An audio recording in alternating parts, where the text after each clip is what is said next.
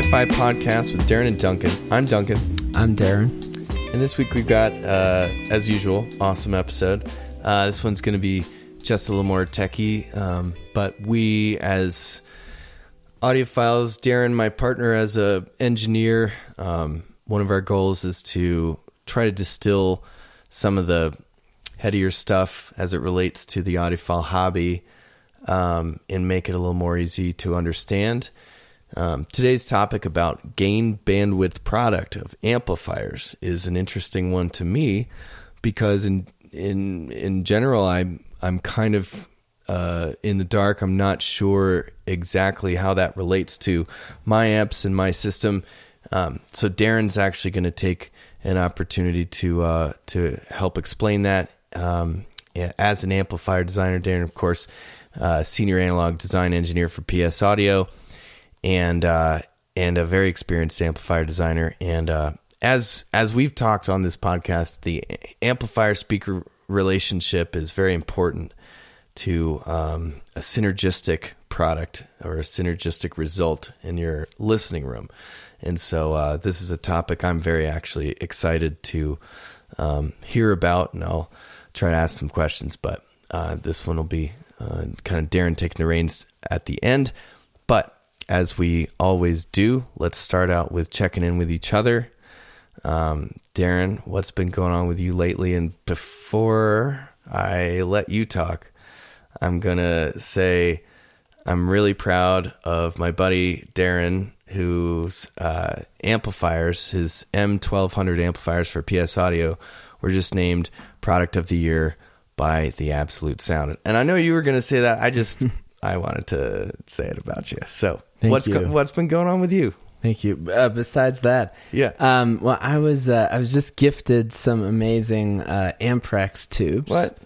Yeah, by a, a friend named Duncan. interesting. So, uh, thank you for that. Um, Yeah, buddy. we just uh, we just did a bunch of listening with uh, various uh, six DJ eights in uh, my two systems, Right.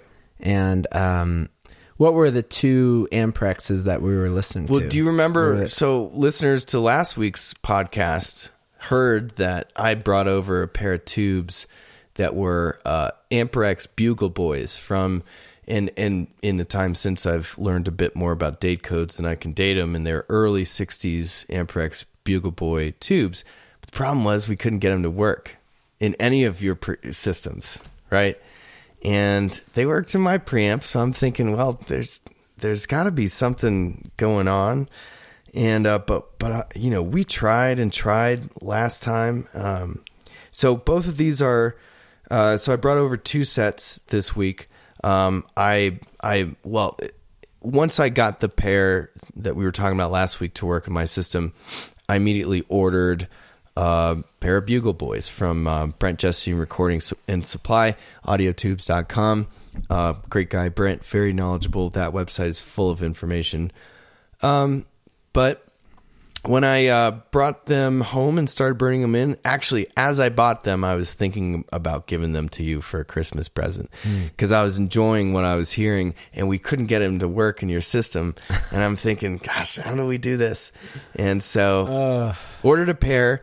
Um, Brent recommends 48 hours of burn in, so I uh, I start burning them in, and uh, and I'm gonna uh, l- let you take over again because this is what's about you. But I I immediately noticed in my Dunlavy system at home there was something that just um, there was a lot of the character of what I was enjoying about these tubes that wouldn't work in your system in these new in this new set, but it wasn't all there. And I ca- and I went back and forth and I gave him 40 50 hours or something, well 40 48 hours like he said. And uh, it was getting closer, but there was just something going on um something missing. It, it wasn't a lot. It was just some some attack, some some realism at the at you know, I'd say at the top end or something like that. So, a coworker uh, suggested that perhaps your tube sockets had some oxidation or I mean, you, you had to, yeah. When I said, uh, I think it's your sockets, man. Like, you, I don't know why that was insulting. You were offended. yeah, I was. I was offended. I don't know why. I was like, clean my own sockets. Yeah, Jeez. I, I keep it clean, man. But uh, no, you're you're a tube explorer, and and you know you put a lot of old things in, in old tubes in those sockets, so you know some stuff could rub off. I don't know. I don't know about that. I don't know about that. Um, so, but anyway, so I got these tubes. So I brought over both pairs tonight. So one pair that, and, and then after you know reading a lot and learning about them, I I learned that the initial pair that I had were earlier Bugle Boy tubes from Amperex from the Heerlen Holland factory. Very important. Um, made in Heerlen Holland. There's a special symbol. It's a kind of a reverse equilateral triangle um, that identifies them. But these were all from the same factory. Just it looks like um, about four years apart, maybe in in the way in the time that they were um, made. That's all I know. Let's let's kick it off to you. I brought both pairs over tonight, and an exacto knife, and two bottles of deoxit, You did. You did. and I worked on them. And you didn't clean a single socket. I didn't clean your sockets. Nope. um so uh what yeah, it's an interesting story because uh we first tried it on the Dunlavy system in the main room and we listened to the first pair of tubes which were which were the new ones that I had bought that that Right. were tightly matched. And actually, this guy kept the dates close. He is enough that he they're both from 1964, I believe. and it was better than the 1970 gold pin Amperex that I had in there. yes, 7308s. Yep. and uh, yeah, really nice sound. Then we moved to the the ones earlier that- ones. Yeah, the earlier ones. Uh, so while we were listening to this, and you were like, "These are good tubes," I was like, "Just Yeah. you wait." And I'm scraping, scraping, yeah, scraping. yeah. And right, right, like right when I first heard it, right away. I mean, Well, uh, first of all, they worked. they did, they did work this time. Finally. Yep. Yes. Um, and so, you know, the right away the mid range stood out. Yeah. as having a depth and a sweetness to it um with this like integration into the top end that was just phenomenal Yeah.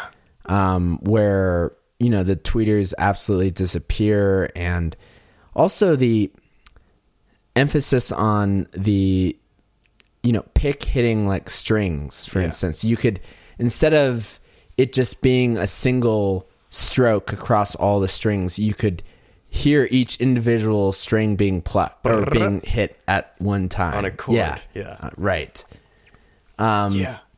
Hyper realism, but musical. Yeah. Musical. really and musical with lovely. good weight, good musical weight. Mm-hmm. Um, not bloated or not um, overly like phonically warm, um, but but just definition and realism uh, with with weight and body and flesh flesh on the bone. Yeah.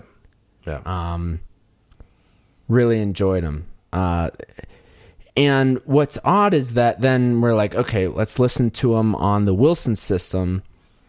So we go to the den, listen to them on the Wilsons, and um, and we were not liking the sound Not of the earlier tubes. Not good. Yeah, You know, I'd, I'd uh, put these in boxes and wrote reference tubes, do not throw away, just because I need to, like, you know, when I bring these back, I'm not going to listen to them all the time because, you know, I want to kind of save that experience mm-hmm. and uh, for for reference listening, and um, and to think that that once we put them into your Wilson system, I didn't like neither of us wanted to listen to it. no, it was yeah, it was not happening. Wow.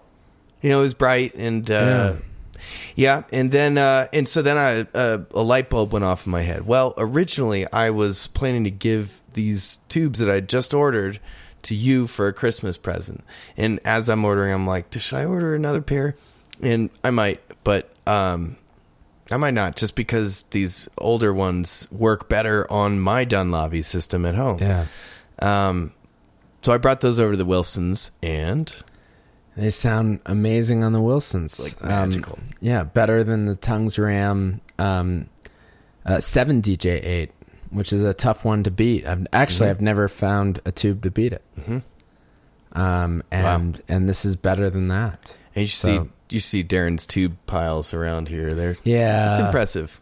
Yeah, it's it's a problem actually.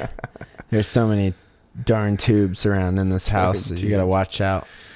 Um, but uh, but yeah, these these are really amazing tubes. Uh, if you if you use six DJ eights, I could highly recommend trying some of the Amperex stuff. So, uh, Um, getting actually into exactly what I ordered from Audio yeah, Tubes. yeah, do, yeah. I ordered the butt ugly, and that's what he calls them because the the labels are rubbed off or missing, or Mhm. There might be they're they're the same tubes at the same era, but they might be branded something else. Um, because that happened a lot. Amperex made so many tubes for so many people, and they also made tubes for several brands, Valvo, R slash T, um, you know, a number of things, and they're the same tube. And so, you know, for those who I guess look at their tubes in their preamp, you, you might want that classic Bugle Boy logo um, visible, but I didn't care. So uh, it's a great value actually uh, when you go to audiotubes.com. Look for the butt ugly section, and and he's uh, still got a number of these in in stock. So great, great tube for this system. Um, good tube for the other system, just not not as not as good as the other one. Yeah, It's, it, it has a scratch in our heads. You know, there's differences between your two systems, as we mentioned. Um, and I think we've got pictures of both Darren's systems on our website, www.thehifipodcast.net. Uh, on the systems page, they're comprised of different elements. There's a lot of similar. There's some similarities in electronics. They both have the same preamp, but one is is uh, slightly modified by you, just because you could. Um, we don't know what it is. You know, um, it's similar to like cooking in a way that you know you you can mix flavors and sometimes you could like envision what that end flavor will be between Mm. like two different spices but it creates kind of like something new. Yeah, you know something completely different. You know it's kind of like um, it's kind of like colors in a way that you know mix two colors and and it creates a completely different color. And sometimes it's surprising what color comes out of it when you're first learning about you know uh, the color chart and how they're how colors mix. Um, and, and it's it's similar in audio. What i found is that you can't always predict uh, based off of oh i know that what this tonality brought like this component what kind of tonality it brought to that system and then to bring it over to a new environment and to say oh it's going to do this in this different environment and it's just not true. Yeah, um, you get like a different outcome. You get a different product out of it. Yeah. and I think that's kind of what what it is. It, sometimes we simplify it and we we think about synergy in this really overly like simplistic way, um, Yeah. without thinking of the complexity and in the products that you can get out of it. Right. We think about synergy as as two stationary things and and they're mixed together is a is one color. Well, no, maybe not. And it's usually more than just two things. It's, you know, that's an oversimplification. Any audio system is a collection of many elements. Yes. You know, I wrote about this today, exactly, Mm. which is funny that you mentioned cooking because I started talking about um, the current trend in restaurants and the um, a little bit more rustic and uh, kind of you know um, following the Scandinavian comfort kind of thing. The um, the farm to table with expert small scale gardening and um, and the you know creation of of the best ingredients and that kind of thing. And that movement was uh, was kind of an evolution from really the last twenty years fascination of scientific cooking, which is known as molecular gastronomy, which was the the brainchild largely of uh, Ferran Adria of uh, El Bulli in Spain. uh, where your my friend Colin um, actually worked as a stagiaire and um, and had a just incredible experience over a year living in Rosas, Spain, as you would say, and uh, and working in Bulli. And um, but none of this would have been possible without the groundwork of Heston Blumenthal, who is a um, I believe British uh, chef, and um, his whole thing was the discovery of flavor combinations that were unique or surprising or uh, unexpected, and um, and he created charts. I mean, he, he I mean he really diagrammed and and uh, and documented his explorations in these combinations of flavors that produce new flavors that you never would have thought. Um, and it's a great parallel for for talking about synergy with audio. Mm. Mm-hmm. So I, I, I like that. I like that. Yeah, it's kind of the um, the another way I can put it is like the alchemy and the chemistry. Mm. Yeah.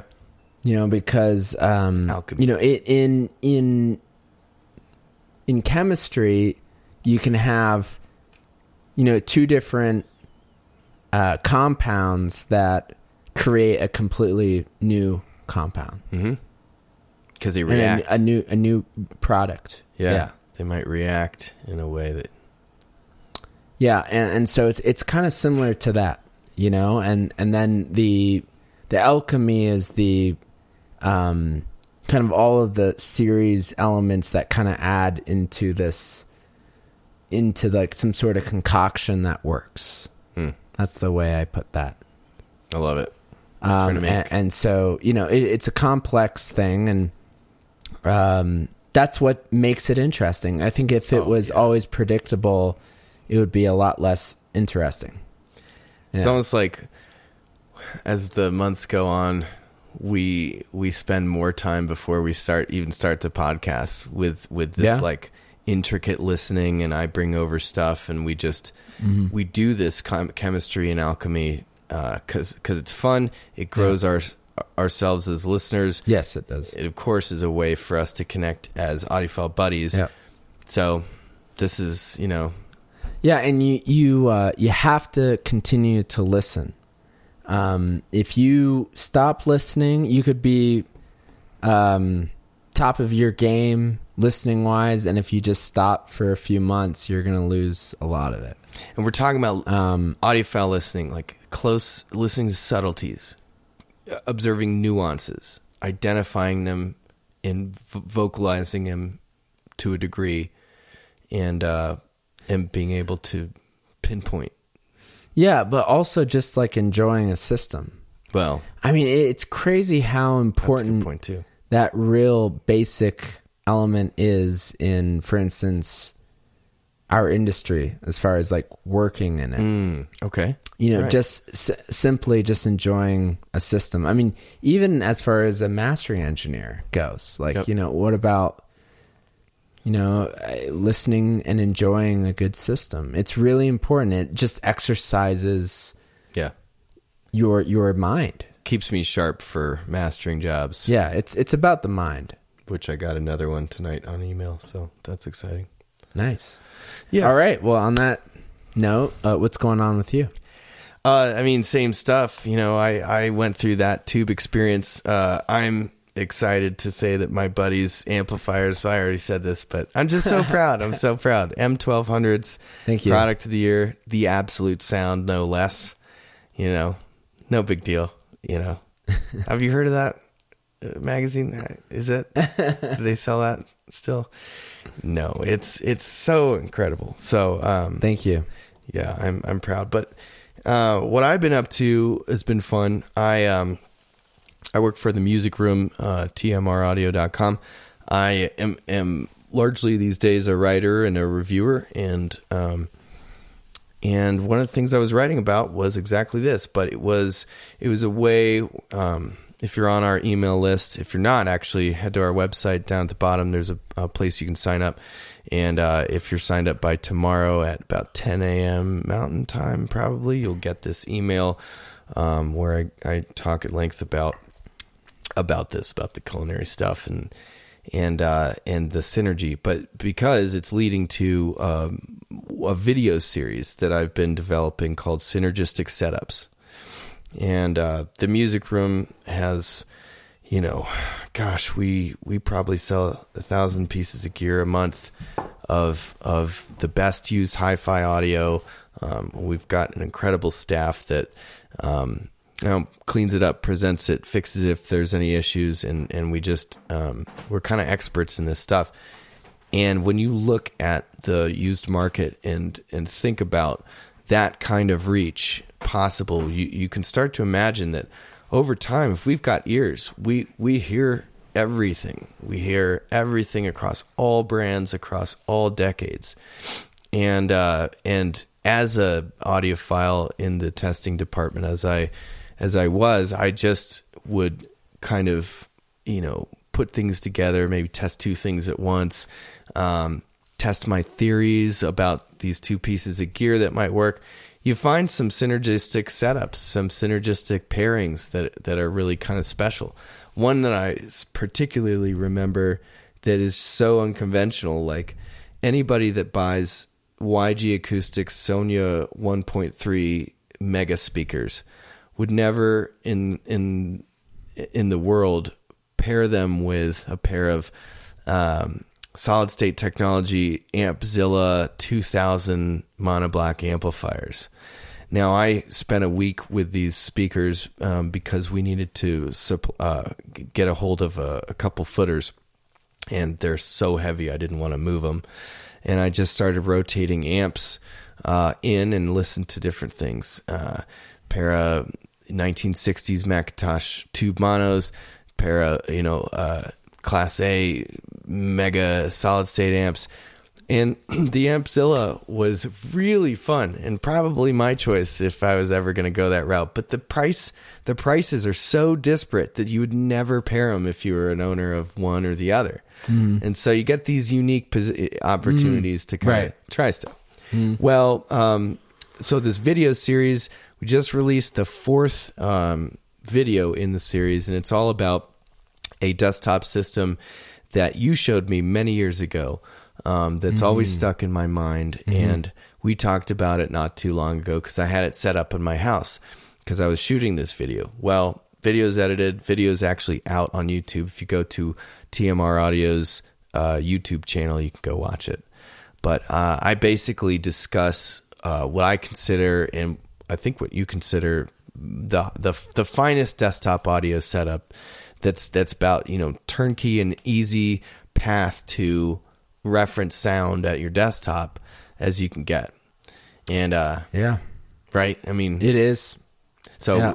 we mentioned yeah. a few episodes back it features the harbeth p3 speakers um and you had the whole experience of getting to know hanging out at my desktop for a little while. Uh the, the new model and, and everything it can do. But I won't give too much more away, uh, just so folks might watch the video because we're really proud of it. So that was a big deal for me this week.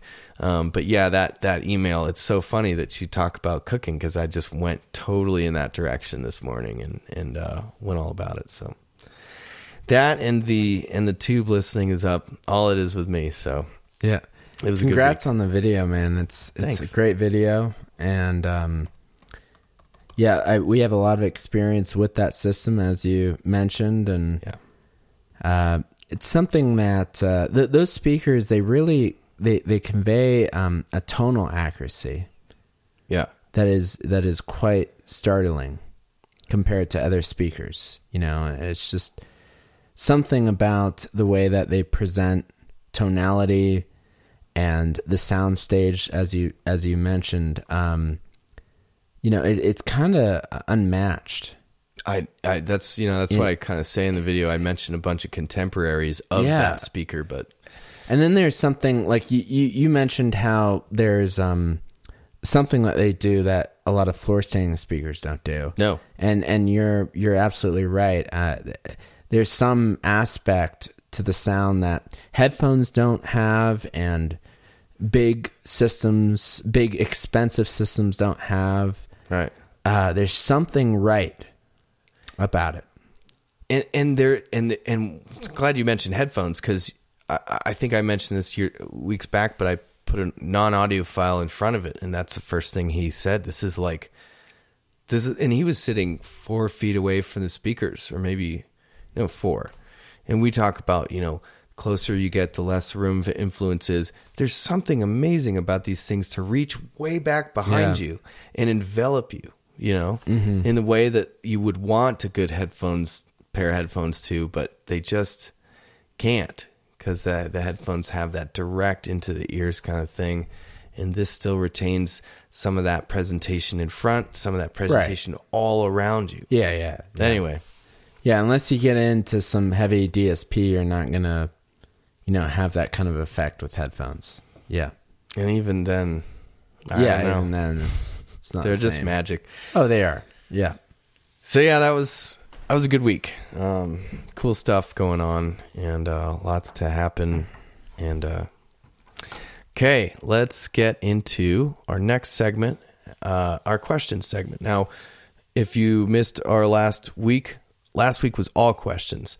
We always appreciate questions. Um, they are a way for our listeners to share album recommendations. We've been getting a lot of those lately, actually. And our first question isn't a question, it's a recommendation, a couple recommendations. Um, and so we're excited to share that. But um, yeah, if you've got an audiophile question, an audiophile tip, um, or an album recommendation, or just a joke, or you want to, you know, just say thanks uh, for the podcast, or or oh, Yeah. chide us a little bit. We got we got chastised a little bit for, for not uh, not providing something when uh, we had a guest recently. But Uh, We'll take it uh, Yeah, yeah. Jokes are always welcome. jokes are very welcome. Yeah. Our email address is hi-fi at outlook.com. So uh, very hard to remember, but uh, Criticism, uh, it's not welcome.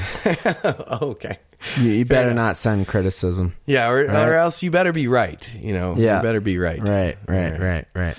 So our first question this week comes from uh, Matthew, and um, Matthew doesn't say where he's from, but we will. Let me just dive right in here. Hi, Darren Duncan, and it's not a question again. It's a it's an album recommendation.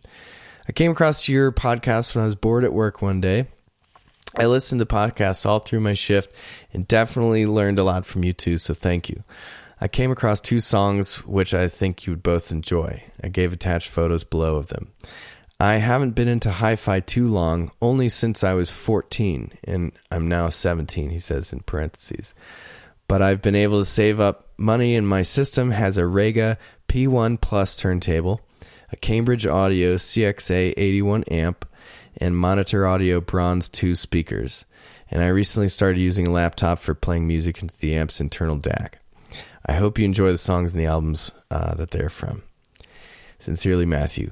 We had to read that because Yeah. I'm just so excited to see somebody get bitten as early as I did. You know, Yep, me too. I might have been a little uh, earlier. My grandfather was really pushing it on me young, and and I Hmm. I I ate it up. But um, but Matthew is is beyond where I was. I've always done the. I've I've never been good at sa- or I wasn't good at saving money when I was, I was his age. So I, Oh, it was yeah. always still DIY stuff or cast offs from the the church my dad worked at or etc. And so um, it's always had kind of like hodgepodge things, but I had I had some good sound. I'm I'm um let's see at age 14 I I did build my first uh, nine foot cubic nine cubic foot dual folded horn uh, subwoofer. So That's not bad. that did happen. It wasn't good because I wasn't allowed to use the circular saw, so I did it all with a jigsaw, and my angles were bad, so I had to like putty everything up to the wazoo. But I made it work. Nice. Yeah, Um, I, I wasn't. I didn't have a, a, a really great system when I was 14, but by by the time I was 16, I had uh, something pretty pretty decent. Yeah. Um, now was so that yeah, when you were just, uh, mowing lawns to get your uh, Sony? No, you know, it was around when I was 14. Actually, no, it was. I got my first SACD player when I was 14. Right. Yeah. For mowing lawns, right? Uh, yeah. Yeah. Yep. Grass money. I I Um, just in the good way. that's why we had to read this. It it really connected with us. Matthew's on a dangerous path. Just wait, Matthew. When you're our age, you'll be so deep into it. Yeah. Um. But this system is awesome. Yeah, it's an awesome system, man, Yeah. and and just stick with it, you know. And uh, there's something that uh, drew you to this, Yep. um, and something you feel when you listen to uh, your system, and um, always like keep that close to you. Follow that. Yeah, f- and and, uh, and never let uh, someone tell you otherwise. You know, Yeah. um, uh, don't let them tell you what you hear. Um, always trust like what you hear. And and Arnie Nudell of uh, Infinity, he he taught me that. Mm. Um, you just gotta, you know, you, you're in this for a reason, and you're you're you're at this point for a reason. So, uh, you know, stick with it. Yeah. You know. And thanks for writing. Okay, so he's got a couple recommendations, one of which I am familiar with. Um, I'm going to share the album. Uh, this one's called Lost Ships, the album is, and it features a number of guys. Um, you can find it by searching Rob Luft, L U F T, and Lost Ships. I know that that is Lost Ships, as in, you know, sea going vessels. I, I know that's on Qobuz because I um, enjoy that uh, album as well. His favorite track is I'm a Fool to Want You on that one. So that's a good one. And then um, the other one, it's hard to read, but it's Petra Magoni.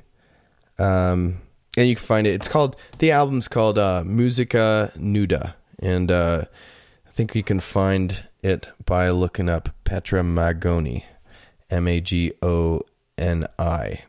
And his favorite track is Eleanor Rigby. Great Beatles cover on that. Um, didn't get a chance to listen to that. I'm going to listen to that a little bit later and add that to my my library. But thank you, Matthew, for writing. Keep it up. Follow this this uh, this thing that led This- you here. It's passion. Yes. S- stick with it. It's good. Okay, our next question um, comes from Dean Giacchino from Wixom, Michigan. Dean writes, "Hey guys, love your podcast. I've been an audiophile guy, um, maybe not as intense as many others." And this year, I finished my basement and finally bought what I consider is the pinnacle of my journey. Excellent. I have a B&W in a combo home theater listening living room, but my new two channel system in my new finished basement is the following.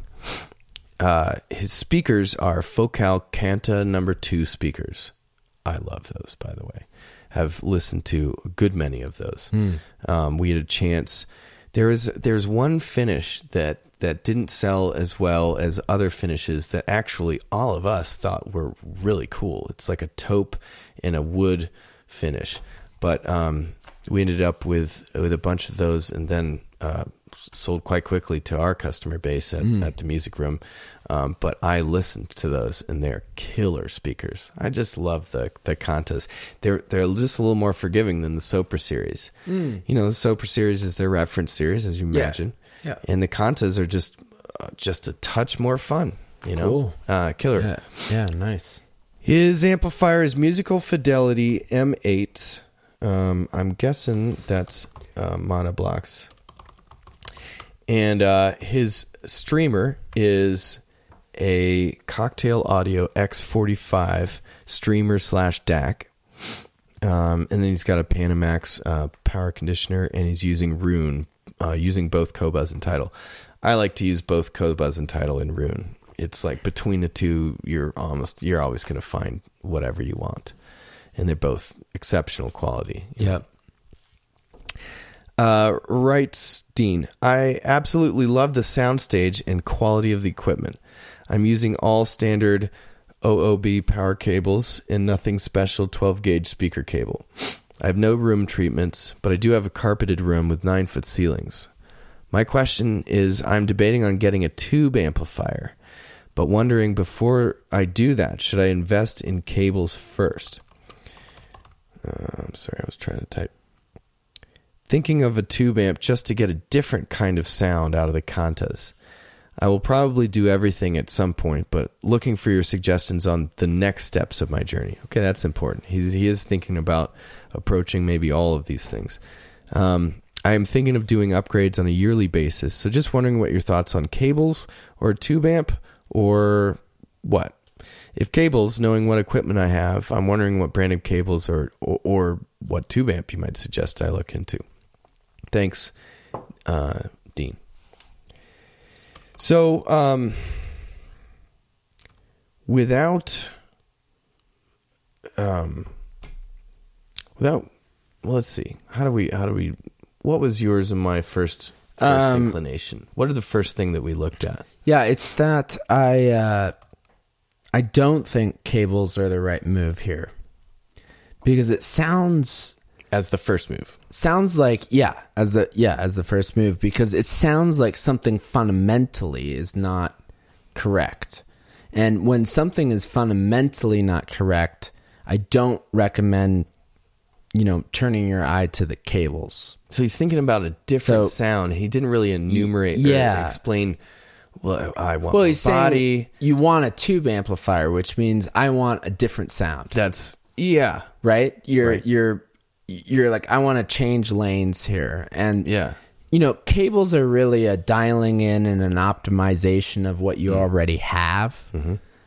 It's not really, you know, they're not really a great method to change lanes. Um, they're just to optimize the lane that you're in. Um, so I I would, you know, if you're if you're just not happy with what you're you're currently your your current overall sound is and you're thinking to go from a solid state amplifier to a tube amplifier you know the, i don't know if cables are really going to take you where you want to go. I think the you know the gut instinct here which is to move to a tube amplifier is maybe what you need to chase. Hmm We also noticed there's no preamplifier in the mix, so it looks like you're using. That's another big thing. And Yeah. you can use a solid state amplifier and then use a tube preamp to get the sound that you want. Absolutely, And you will get tube-ish sound out of that combo with solid state control over the loudspeaker, which Mm-hmm. is my top recommendation by the way. and you can roll tubes just like we were doing tonight. Right. I mean, I think our episode on preamps recently, which was Yeah. I think two amps episodes ago, Yeah, really we, we touched on that. really Or- relighted our own Yeah. fire of of te- I know for me of checking out the spices in the rack. We called it Yep. the spice of the audio system. Yep. Um, And you know what? Even a great solid state preamp, active preamp adds something yes. Oh, absolutely. over doing something passive like this. in those kind of realms, that body and the kind Yeah. of the things that you might think about on a from a tube amp. Yep. Yeah, good preamp and just getting extra extra oomph from that from that DAC streamer uh, to the amp could could totally change the character of your system completely. Um, Yeah, I uh yeah, I would recommend um my top recommendation would be to go with a a nice tube preamp that has some sort of common tube in it. Uh, which is uh, common tubes uh, for preamps. There are like three that come to mind. Um, the top one is the uh, 6DJ8 or the 6922. Yeah, 6DJ8, 6922, 7308, those are all the same yeah. tube. Just yeah, and that that's like the um, probably one of the more popular types of preamp tubes. And then there's the 12AU7, which is another nine pin tube that's common in preamps. Mm-hmm. Uh, that's another you know a tube that you can chase for for preamps. And then there's the uh, my actual personal favorite, which is the uh, 6SN7 yeah. uh, which is an eight pin octal, uh, slightly larger tube, uh, larger uh, heater uh, current consumption on it, and uh, those are actually some of the most linear uh, tubes ever made for a line level. Mm, okay. So lowest distortion without any sort of degeneration on the tube uh, is the 6922. Or that's not true. Uh, other one. the seven Six SN7. six SN7. Woo. Yeah, the octal. Uh, yeah. So that's actually uh, one of the um, one of my favorites. Um, that tube. Uh, although- great example of a, Yeah. tu- uh, a preamp, a very common preamp that uses those. A quad of them actually is the Schiit Freya uh, tube preamp uses four of those. Yeah, yeah. So, um, Cary Audio loves those too. Yep, that's true. Yeah. Uh, so, you know, finding some preamp that has a common tube is nice because then you have tons and tons of tubes to select from of the same type. Um, so you could get all sorts of different brands of the, for instance, 6DJ8 and listen to all the different uh, sounds that all those different uh, tubes have. God, it's just such a big so it's differences. Yeah, as they're massive. It's massive, Yeah. and a lot of the tubes aren't even that you know expensive. Some of them are, and what's great is that you know out of those, some of them are kind of like overly inflated because they're you know they're just uh, really like flavor of the month, or they're some you know someone hyped them and they went way up in price. Mm-hmm. Yeah, there there are some tubes that are expensive that sound freaking amazing, like the Amperexes that we were talking about, very expensive tube. But there are also like gems to be found Yeah. that aren't that expensive. And then there are the tubes that really will be synergistic with your system that are not that expensive as well. Um, one thing that I will say is that generally across the board, and this just comes from someone that has, you know, I have like decent amount of experience with preamp tubes. I will say that, you know, new old stock tubes are generally just they're just better than current production. Yeah. Um, and that that's like a generalized statement that I kind of feel comfortable with. I do too. You know, a lot of It's also a little sad. Yeah. It's just like a Well, it- locked supply that's just sort of gonna dry up at some point. Yeah, it's Right. also not surprising because, you know, um, a lot of these tubes were actually designed for military use. Hmm. You know, you compare that to what they're designed for today, which is like guitar amps. Yeah. You know, it's a Great little point. little different Oh, as far as like requirements for needs. quality. Yeah. Yeah. yeah. So uh Yep. you know, um having that that flavor selector as your preamp and then choosing proper amplifiers that can control your loudspeaker, meaning that they have low output impedance and they have uh, high current output capability. And uh, are low distortion um, and also perhaps are you know efficient. Like they're not some huge class a amplifier that's going to just be um, you know guzzling hundreds of watts at a time. Um, all of this can kind of i think kind of give uh, best of both worlds uh, and is just personally my favorite combination is the solid state amplifier with the two preamp Okay. yeah Uh, hybrid. Oh no, uh, sorry. oh yeah no just We're talking about separates. yeah right? yeah yeah I was gonna. Sorry, I was just thinking. Um, the thing about 12 AU sevens that I wanted to add is that of the 12 volt tube family, uh, in, input tube family, it's got by far the lowest gain in that tube. So it strikes me that a lot of circuits that you might find that would have that tube are almost conscious decisions by the designer to not kind of try to maximize signal to noise ratio, but perhaps build a better circuit to to take advantage of the fact that this tube has a low gain profile or a low mu, as you would say. Um, I remember Arnie talking about uh, that as as one of the reasons he chose the AU seven as as you know to work in his and Bascom's actually it was it's Bascom's preamplifier, but everybody knows Arnie and he kind of tag teamed on it uh, to in the voicing at least, and um, yeah, I remember that was that was something important to him to use the low gain.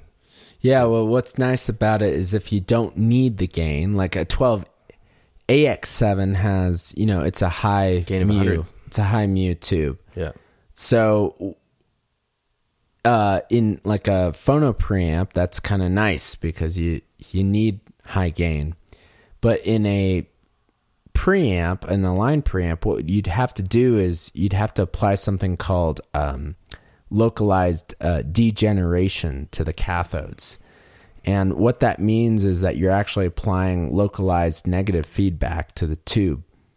And while that does increase linearity and it does increase uh, the bandwidth, which is we're gonna we're gonna get to that a little bit later in this episode. Yeah. Um, it it uh, it actually makes the signal the the products of the distortion a little bit more complex versus not having any sort of feedback at all. Yes. And so you're better off in a way of having a just a lower gain device and not having as much degeneration to begin with. Makes sense. Uh, the other thing about degeneration is that it adds noise, Mm. wideband noise. So, uh, so you're better off, you know, a, a tube that has lower amounts of gain and you don't have as much degeneration. Generally, you're going to have less noise. See, that's what I think about AX versus AU, but I didn't know that was the de- the degeneration. That's that's largely the region. Could be, or or it's a really high gain circuit, and it's just the high gain. Was what I was thinking. Yeah, and you're you're hearing a lot of noise higher than high it needs to be. Yeah. Yep. Uh, well, that's yeah, that's great. So so yeah, that's our that's our advice. Um, think about the the tube pre. You kind of got a lot of ingredients um, going on, and you certainly enjoy what's going on in your room. Now, obviously, um, you want to start tackling these other things. Yeah, eventually, um, we're, we're all on board for cable power cable experiments. Um, the speaker cables can make a big difference. Um, you know, with a, a, a nicer speaker cable. But yeah, this is this is really what you want because what you have is a pair of speakers that is not being used to their full potential. We think we think there's some some great resolution and uh, musicality on left on the table here that you can you can uh, Yeah. gather up and enjoy. Yeah, I'd I'd switch lanes if I were you. Cool. I like it. Okay, this next one is uh, quick one from James Durdock of. He tell us where he's from? Well, it's a long. Lots of PPSs. No, we don't know where James is from. But his question is about three prong cables and two prong IECs. Hey, Darren and Duncan, love the show. I've been listening with earbuds while raking leads, leaves a few times this fall, and it's made the job pretty enjoyable. I've always been a power cable skeptic, but both of you have a lot more experience than I do, so I'm taking your thoughts and experiences to heart. My question is res- regarding power cables for components with two prong connectors. Most audiophile cables I see have a third ground prong, but some of my gear comes stock with two prong power cables. I've searched the situation on the web, and the consensus seems to be that using a three prong cable with a two prong component is perfectly fine. Still, I don't fully understand what's going on there. I've heard you talk about different power cable designs and geometries. Is there anything specific I should be looking for when buying a power cable for a component that only has a two prong IEC inlet?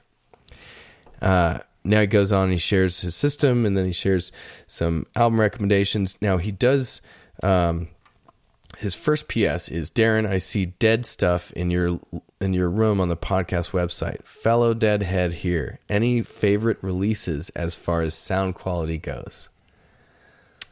I had to say that because this the guy I'm sitting a, across from has what four terabytes or something like that of of dead recordings just yeah, yeah, somewhere. yeah, I do. They don't always come out. Good amount. Yeah, good They amount of always stuff. come out because Oh but- man, you got me on the spot. Mhm. Yep. Um.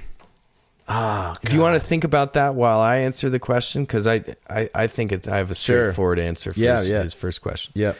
So the answer is yes, that's fine. Uh, three prong power cable into a two prong component. That's not going to hurt. It's going to be fine. And one thing Darren actually pointed out, the, the thing that I was thinking of, well, all you're going to do is have a ground line that's just sitting there. So there's going to be a little extra capacitance on the cable.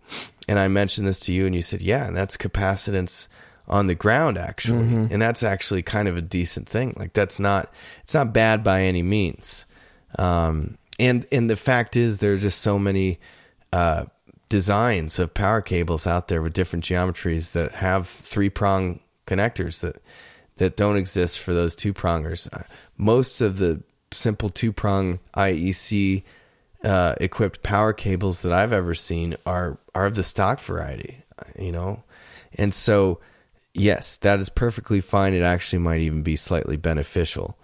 Um, so I think I think that's a good thing there because if you think about it on the on the uh, wall side, you've got the ground connected to your ground. On the component side, you've got the ground floating, and so to a degree, because you don't need to use this ground as a safety ground, you're actually using it as what I would call a drain, uh, and and it's it's a path for RF to be collected and uh, you know whether from capacitance over the over the line in neutral and and their proximity to this ground, but but it's going to collect some of this RF and send it right down uh, the chute into your into your uh, into your actual earth ground on in your house.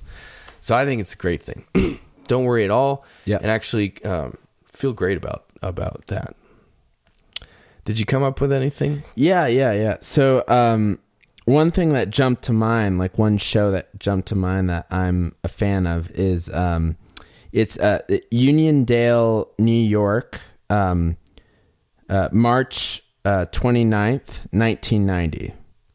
Okay. Okay, so um, that's that. Uh, yeah, that's that's one of my uh, that's one of my favorite recordings. Um, specifically, the uh, the vinyl of that directly off of the tape. Um, it- it's I don't actually own that. My friend has that on vinyl, and it's it's really good. Really good. Um, yeah, really good. Uh, so um, that's Cool. one of my favorites. And then um, I'm always I'm a fan of a lot of the um, like Dick's Picks uh, uh, records Hmm. are always like really amazing. But that that's like a I know you were looking for a show, so That's a third So party that that rec- that picks. yeah, it's it's like random picks from like song by song from random shows. Okay. Like kind of compilations. Um but they uh they used to put out I don't know, I guess maybe they still do, but they were putting out records for a while. Um and a lot of them were just mastered really well as well. So Yeah, they cared about That. so uh, yeah, Still check do. out that if you don't have that show. I mean, you can buy it on HD Tracks and you can you know stream it from Qobuz and Tidal. But um, I do I do remember the um, I do remember like the record being outstanding, Outstanding. like much better than the digital. Of course, the current Dead crew, De- Dead and Company, with Yeah. John Mayer and Yeah. Oteil Burbridge, they actually have a website with HD recordings and HD Yeah. downloads, which Yeah. is so it's kind of like Yeah. a band's always cared about great sound, Yeah. which is awesome. I think I have about a yeah, I've I've hundreds of gigabytes of of uh, Dead and Co as well in in HD. Love it. Sa- uh, directly off the soundboard. Sure. Um, that, yeah, there, there there's some good stuff. A lot a lot of those are honestly, it's not as good as the like as far as the the mixes are concerned. I don't find them as good as some of the Dead stuff. Some of the older stuff. But you know, I mean, the Dead were they they hired you know some Best some of the best. pretty pretty great sound engineers uh, like John Curl to do the sound and um yeah. yeah No big deal. so Yeah. no big deal. John Curl of John Curl of Legend of Hi-Fi. yeah John Of, par- of Parasound, but many other things as well. And John just has some ridiculous stories, And we need of- to get him on the working podcast. with with the dead. This is another Yeah. thing we need to do.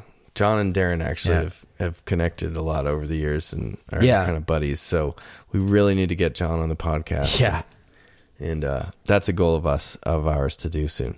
yeah, we're gonna make that happen. All right, thanks James for your question and uh, best of luck there. Um, okay, one one more. Usually we don't do this many, but uh, we just want to blast through these because we did get uh, a few last week, and this is a quick one, and kind of hitting on these quick ones. Uh, this comes from Antonio. I don't believe it's his first email. No, he's written before about a pair of um, Tannoy autograph mini uh, speakers that I, at the time, I think I read that email because I love those little speakers. Antonio writes, Hi, Darren and Duncan. I just finished listening to last week's episode, number 65, about preamplifiers, and I couldn't agree more about the with the magic and increased musicality after adding a tube pre. I learned a lot about design of the pre, slew rate, 100k ohms, etc. It's probably a bit too complicated for me, but I thoroughly enjoyed this episode. Taking Paul's advice, Paul would be the P of PS, uh, PS Audio. Taking Paul's advice years ago of going balanced whenever possible, I spent around a number of months uh, auditioning different preamplifiers. Thankfully, it's super easy to do here in Hong Kong. I finally chose a locally made pre Audio Experience A3 here in Hong Kong. It fits the budget very well, and I got it last October. The unit has three 6922 tubes driving each channel, okay, six total. And it breathes more life into my DS DAC plus First Watt J2 combo. By the way, I love me a good First Watt amplifier, especially the J2. You gotta fix yours, bud. Uh, I have a LFJ and I need to fix it because Yeah. I need that in my life. Yeah. I just looked at it the other day. Yeah. I need it. I need it on my desktop system. That's going to be killer. Which means that I kind of have it in my life. Yeah. Which means that you gotta fix it. Which means actually you need to fix it, or, you- or you need to help me fix it. Yeah. we're, we're going to get to it. We'll, we'll do it. There, I remember you looked Maybe at over it once. Christmas. You Yeah. you staying for Christmas? Yeah, I'm here. Yeah. All right. Okay. Maybe we should do it over Christmas. Yeah, bring it over. I remember you looked at it and you were like, "Oh, this isn't too bad. No, these, it's things just- aren't blown. We just need to replace this, this. The, yeah. fine. I think the bridge rectifier is blown. Yeah, and and it still has the original bridge Yeah, we rectifier, should and I haven't even started. that. I haven't even looked at that. Yeah, Yeah. check that out. It, that might just be what it is. Yeah. Uh, okay, so let's get to Antonio's question. Question: Do you recommend changing tubes in the pre every year? I remember Paul mentioning about an annual thing, but maybe the tubes in the pre last longer. Okay. Yeah. So, um, look, it, that's a great question. Yeah. And, um, you know, I think uh, Paul, you know, Paul's dealing with a, a very large audience. Um, and you have to c- come up, you, you know, you have to deliver an answer that is going to, um, be the right advice for the majority of people, right? Right. Mhm.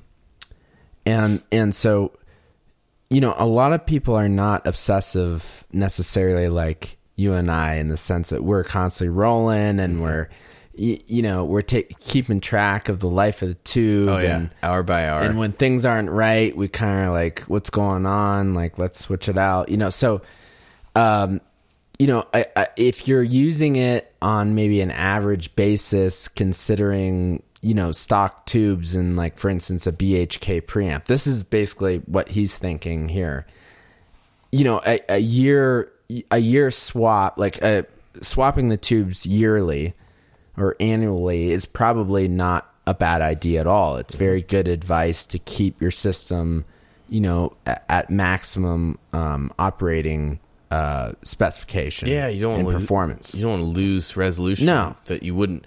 And, and it's kind of like eyesight like you don't really realize Exactly. it going exactly. until you replace it and then it's like ah so that's where paul's coming from he's saying you know replace them just yearly um and you're gonna be okay you know and it's like this answer that's going to be you know generally the best across the board for everybody Right. um, considering that it's a BHK preamp and that you know the tube that we ship with. Um, now, once you get into NOS tubes, things change a little bit because the lifespan on some NOSs are dramatically higher. That's that's one thing. Is that they back in the day they made tubes that actually lasted longer than the ones that they make now. For example, we were talking about 6DJ8. He mentioned 6922. Those are the same tubes, but 6922 are made to be more durable, thicker glass. Yeah. And uh, and 7308 is even uh, be, uh, more than that. My understanding is, a, I think that's the military version. Anyway, there's military versions of tubes that have extra thick glass, keep the vacuum that much longer, and Yep. then and it's about the heaters as well, the heater life expectancy. Um, was high, higher in a lot of times. In, in Well, if you're, you're you know, you're uh, if it's like 19, you know, 44 and and you're you're flying a bird and uh you get the you know the orders to drop the bomb, you know, you want those loud and clear, you know. That's right. That's right. And we know those tubes. just- tubes were used in jeeps in the war, in the in in jets and airplanes. Yeah. Crazy stuff. So they needed to be uh, incredibly durable and, and not yeah, vibration resistant too. Mhm. You know, that's the other thing Right, about anti-microphonic. mil, mil, mil spec tubes. Mhm. Um, low microphonics, low noise, uh, high lifespan. thicker glass gives you uh, lower. very high QC. Lots of lots thrown away. hmm It's not that they got it, you know, right off the bat. It's just that they discarded a lot. Mhm. Um, so uh, now that said about yeah. NOS tubes, if you find a, a an exquisite pair like like I have with these, you know, what year are they? Maybe they're earlier than the other Bugle Boys. We still don't know why they sound um, better on one system, but on that system they're clearly better. So then, then I'm you know, and, and that's the kind of system I have. I have a Dunlavy system at home, and, they, and they, they they sound incredible. So now I'm I'm looking at them as my reference tubes, which I won't listen to all the time, right? So Paul's answer kind of talks about leaving the same. Tu- I would say leaving the same tube in at all times, and and you're you're looking at life expectancy. My life expectancy for these is gonna. I'm just gonna kind of ration them out. I have, also have tubes that I really like Yeah. as well that I'm happy to listen to all the time. yeah, it's like shoes. You know, you want to spread it out a little bit. You don't want to wear the same shoes every day. Yeah. So I'm not gonna throw those in the trash after a year. I'll tell you that much. Yeah, We're gonna have Um, a lot left. Yeah, so uh, you know, this is just in the end of the day, this is a tough question to answer. You know, because there are so many different uh, situations that you can find yourself in, and if you're running, you know, if you're running stock tubes, like for instance in a BHK, um, you know, I echo Paul's advice: is just just replace them once a year. Pick a date, and then every you know every year you replace your stock tubes yearly Hmm? and you're you're gonna I like it. you're not gonna forget about them and you're gonna go two years and then be like ah for some reason i'm not enjoying my Yeah, my don't listen as system and maybe i should change my speakers what's going on here and then meanwhile you could change your tubes and just go oh my god there it is Yeah. it's back Yeah. you know so that's what paul's trying to avoid um, and it's in my opinion it's uh, sound advice um, so Yuck, yuck, yuck. uh, but you know if you're running nos tubes you know really nice ones that you know came from a great source in my opinion you can get a lot more than a year Mm-hmm. a lot Agreed. more than a year and ag- again it's how how often do you have the preamp on. Are, are are you a listener who listens two hours a day and then you shut the preamp off and it's sitting, you know, it's off for majority of the time? I mean, you're gonna get, you know, a lot of lifetime out of those. Yeah. Um, but but if you're like me, who I, you know, I barely shut off my components at all. They're all almost always on. We're gonna shut them off tonight, Um, though. I'll tell you that. Yes, they're they're they're shut. Yeah, they're coming off tonight. We're expected to get uh, tomorrow morning. Uh, you know, eighty to hundred mile an hour wind gusts. in- Yeah. in, Boulder. So It's a one in a once in a decade wind event that we're supposed to get, and then of course recently, in in our thoughts and and hearts go out to yeah, any listeners that we have in the in the areas affected by these recent tornadoes. yeah, absolutely. W- what a what an insanely crazy situation. Hundreds of tornadoes created on these perfect conditions for tornadoes, just in the middle of the night. Um, so, yeah, so we're we're gonna experience. We're not gonna experience tornadoes. We don't have the same cold cold um, jet stream coming in to create that, but actually Yeah. we're going to have a crazy wind event that actually in the mountains is also going to accompany um, very heavy snowfall, and so it's going to be nasty blizzard. Thankfully, we're in the foothills, and it's just going to be wind here. We think, Yeah. but anyway, we're going to Yeah. unplug all of our systems, and that's the Yeah. type of thing you want to do. Right. Yeah. You just don't know of the uh, you know the the uh, electrical conditions on the line uh, when you get different you know in rushes or you get these uh, intermittent uh, AC conditions. Uh, it's just not something you want your system hooked up to because you can get voltage spikes that can blow things. Um, so you just want to uh, be cautious of those things. So tonight we're unplugging, and uh, we actually have a thread on our phones of some local audiophiles, and and we always like. You know, if there's like a bad thunderstorm coming around or something like that, Warn we'll, each uh, other. Yeah, and so warning will go out, and Yeah. yeah, so um, yeah, All right. So that that yeah. answers the question, and uh, yeah, six sixty nine or yeah, six total sixty nine twenty two tubes. It it might be a, a quite an investment to go down that NOS route that we were talking about tonight. We've, we're talking about preamps with Yeah. two tubes.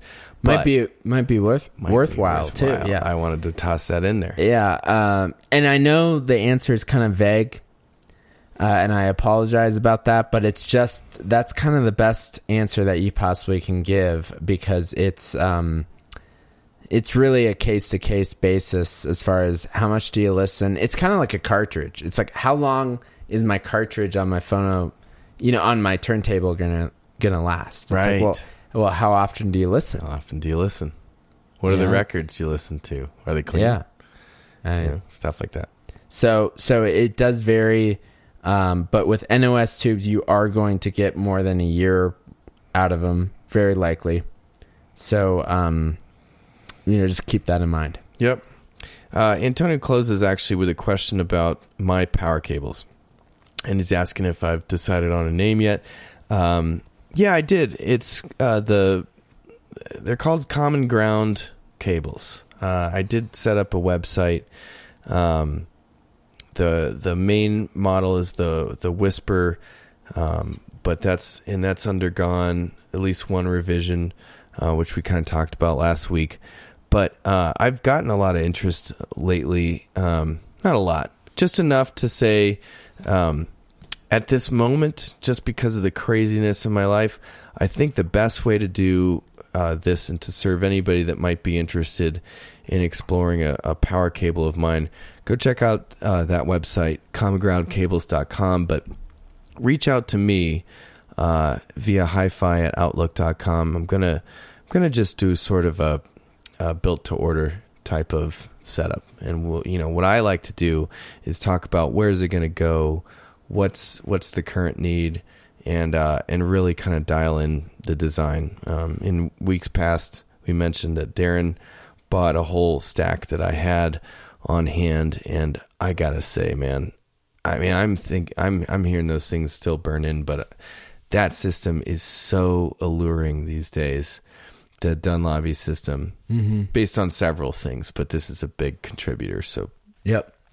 um, the the newest design is um, it's pretty interesting, and it's it's got a lot of um, a lot of juju. So um, rather than try to guess how many people want them out there and build up a bunch, um, let's just do a, a a case by case basis. So you can always reach out to me at hi-fi at outlook.com. Okay, we need to get into Yeah. our topic. Topic. And I'm excited. Yeah. I've been waiting for this. All right. So the topic is uh, gain bandwidth product of an amplifier. Yeah. Um, and it is I have to say one of the um, more uh, you know heady topics that we've had on this podcast as far as from a technical perspective. Okay. And so uh, one of my goals um, here is to I don't want to get too mathematical. I don't want to get too in the weeds. I'm gonna attempt to break it down here. Um, you know, in the given the time span that we have. Um, but uh, the gain bandwidth product of an amplifier.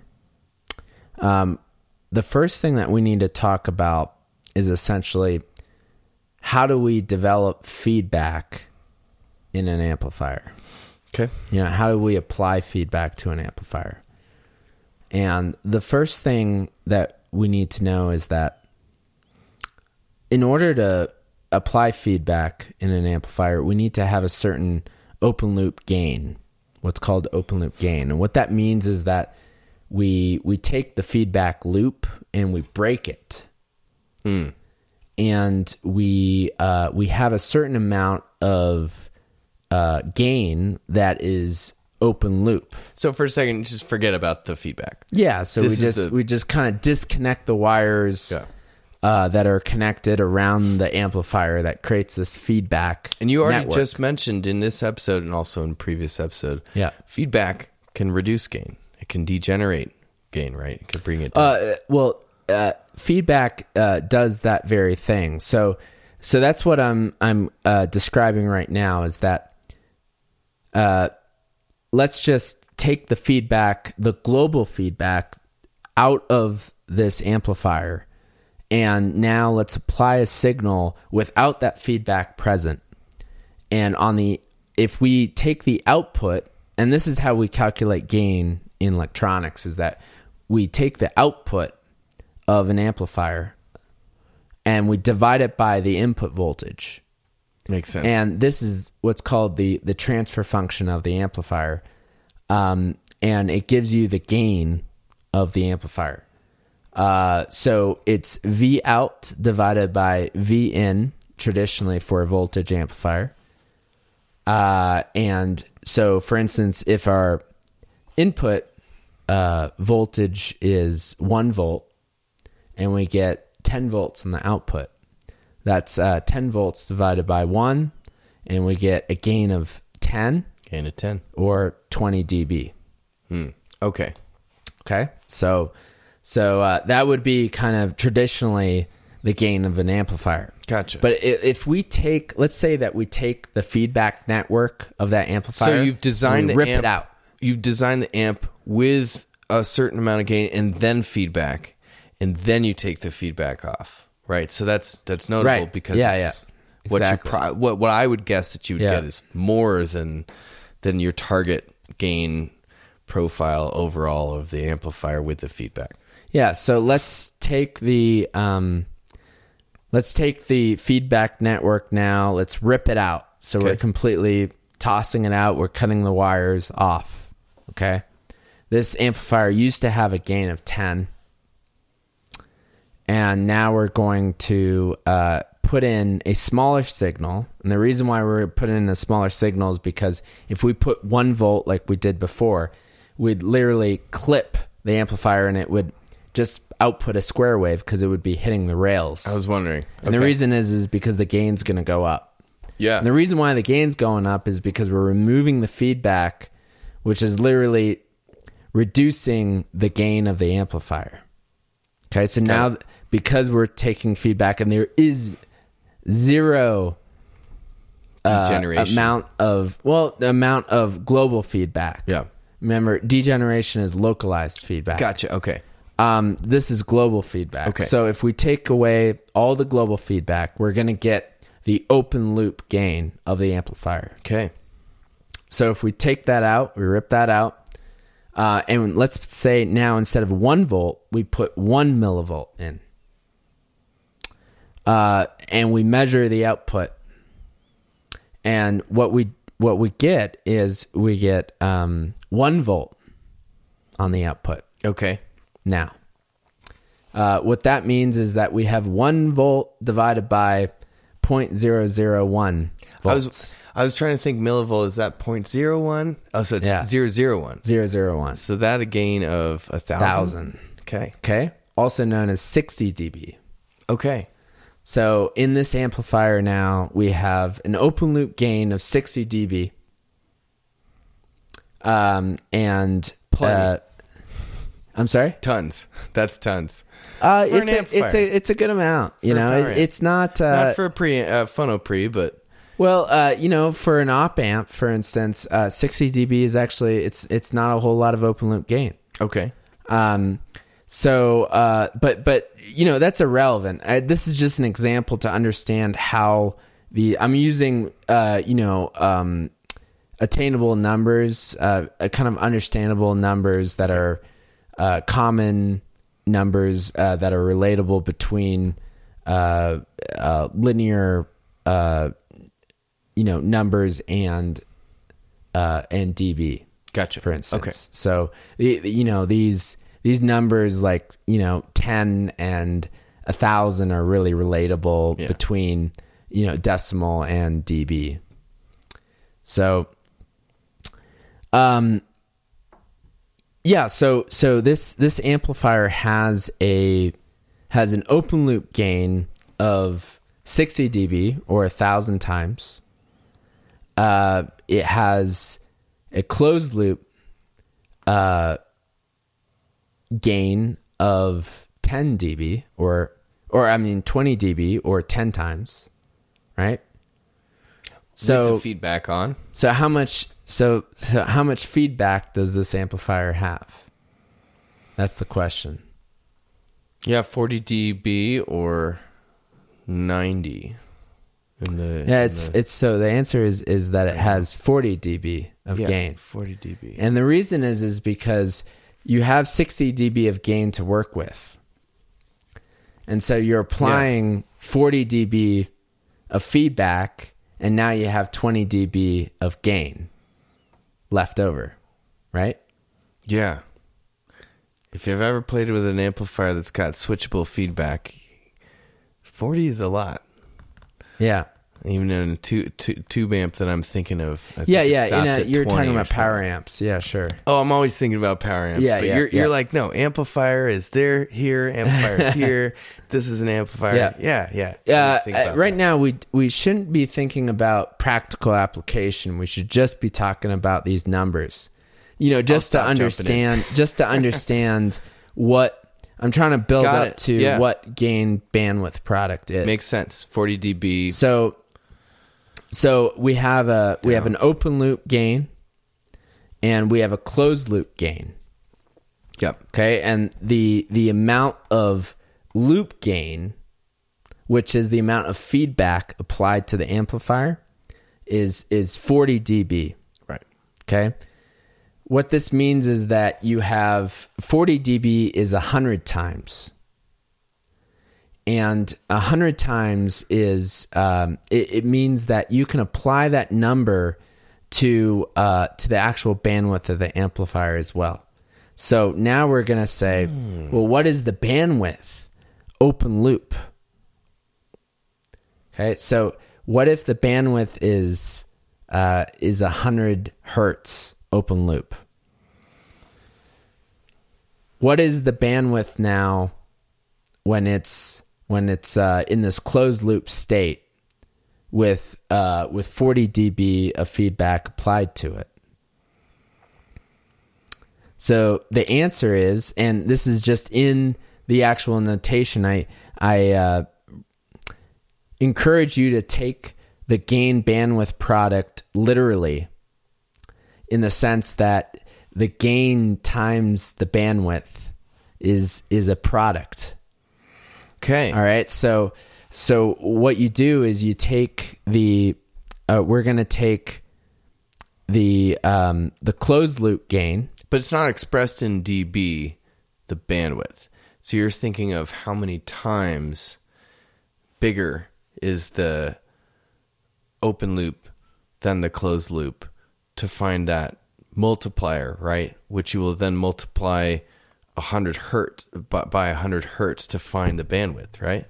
Right. So so uh, for instance, the open loop gain or the open loop bandwidth in this amplifier is 100 hertz. Yeah, which Right? is sad. well, it's sad, but it's actually it's actually quite common uh, in in a lot of op amps, for instance. Yeah, so feedback- So we're gonna take we're gonna take this we're gonna take this open loop bandwidth and we're gonna multiply it by the by the amount of feedback that we've applied to the system, which is 40 dB. Oh, okay. So you are going to use 40 as the Yeah. as the unit. to- Yes. okay. So so we're gonna times it by 100. yeah. Great. Okay. So um so what we're gonna end up with Is that 40 is um I'm sorry? 40k? Something like that. Uh well no, we're gonna we're gonna end up with uh with about ten thousand. Okay. Okay. So so now what that means is that's 10k in in its overall bandwidth. Wow. Yeah. For an So amplifier, that doesn't sound like enough. yeah, it, it's not enough. It's not enough. That's that, that's that's just because there's not enough feedback applied to that amplifier. Do you need more open loop gain so then you can apply more feedback? You are correct. Okay. Um, but but either way, I'm using you know uh, easy numbers that that make sense. Yeah. Um, and and so you know uh, this this amplifier, what we can literally do is take the open loop bandwidth of the amplifier, times it by how much feedback that you're applying to the system, and you get the bandwidth of that new of that amplifier with the feedback in it. So feedback feedback increases bandwidth. The more feedback that you have, the wider the bandwidth of the system, and and it's it's directly correlated uh, in a multiplicative way um, to Yeah, to this gain bandwidth product. So so again, our open loop bandwidth, hundred hertz, are the amount of feedback, also known as loop gain, that we're applying to the system. Forty dB or hundred times. hundred times hundred is ten thousand, and hmm. ten thousand is ten k, ten cycle, 10 10,000 cycles per second. And so this amplifier would have a uh, bandwidth of, of 10k. So as you pointed out in an in an audio amplifier, this is very very very far away from what we want. Right. And so, what is a practical application of this? Um, you know, in in an op amp, in a monolithic op amp, the uh, a very typical value of its open loop gain is actually 10 hertz. So 100 was actually a little bit, Yeah. you know, by a factor of 10, a little bit Wow. much. Generous. So so what you must come to a conclusion and and for those listeners thinking right now of oh well it must have then you understand what gain bandwidth product is is that oh well it must have a lot of open loop gain. Bingo. You understand gain bandwidth product Got it.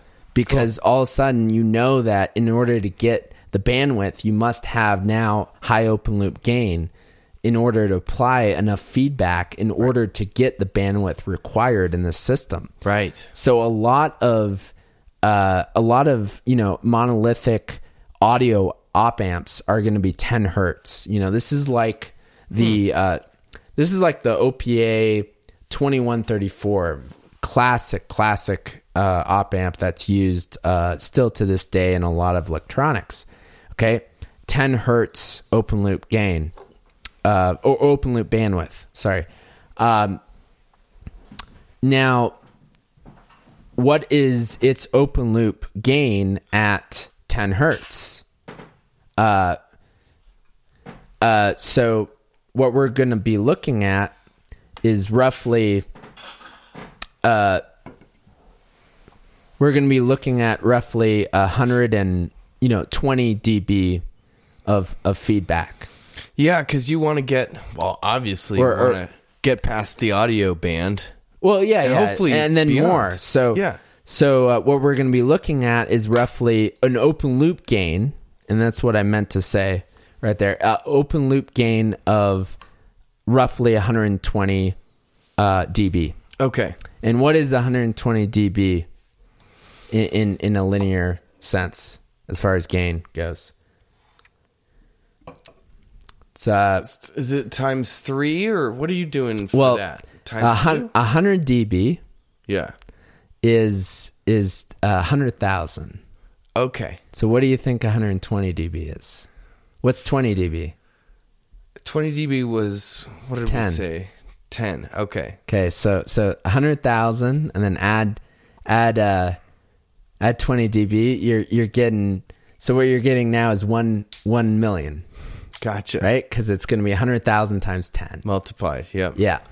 So so 120 dB is 1 million gain. Whoa. 1 million Now that's million some gain in to gain. work with. that you is can- now now you're now you're cooking. now right? you can make some bandwidth. now you can get some bandwidth. So this Yeah. is the gain bandwidth product. This is what we're talking about. We're trying to Gotcha. we're trying to get bandwidth out of this system that it starts with 10 hertz. Why? Why is it 10 hertz? Why is it 10 hertz? Mm-hmm. Oh, we can talk about that. how long how, how much time How we much time we got? Yeah.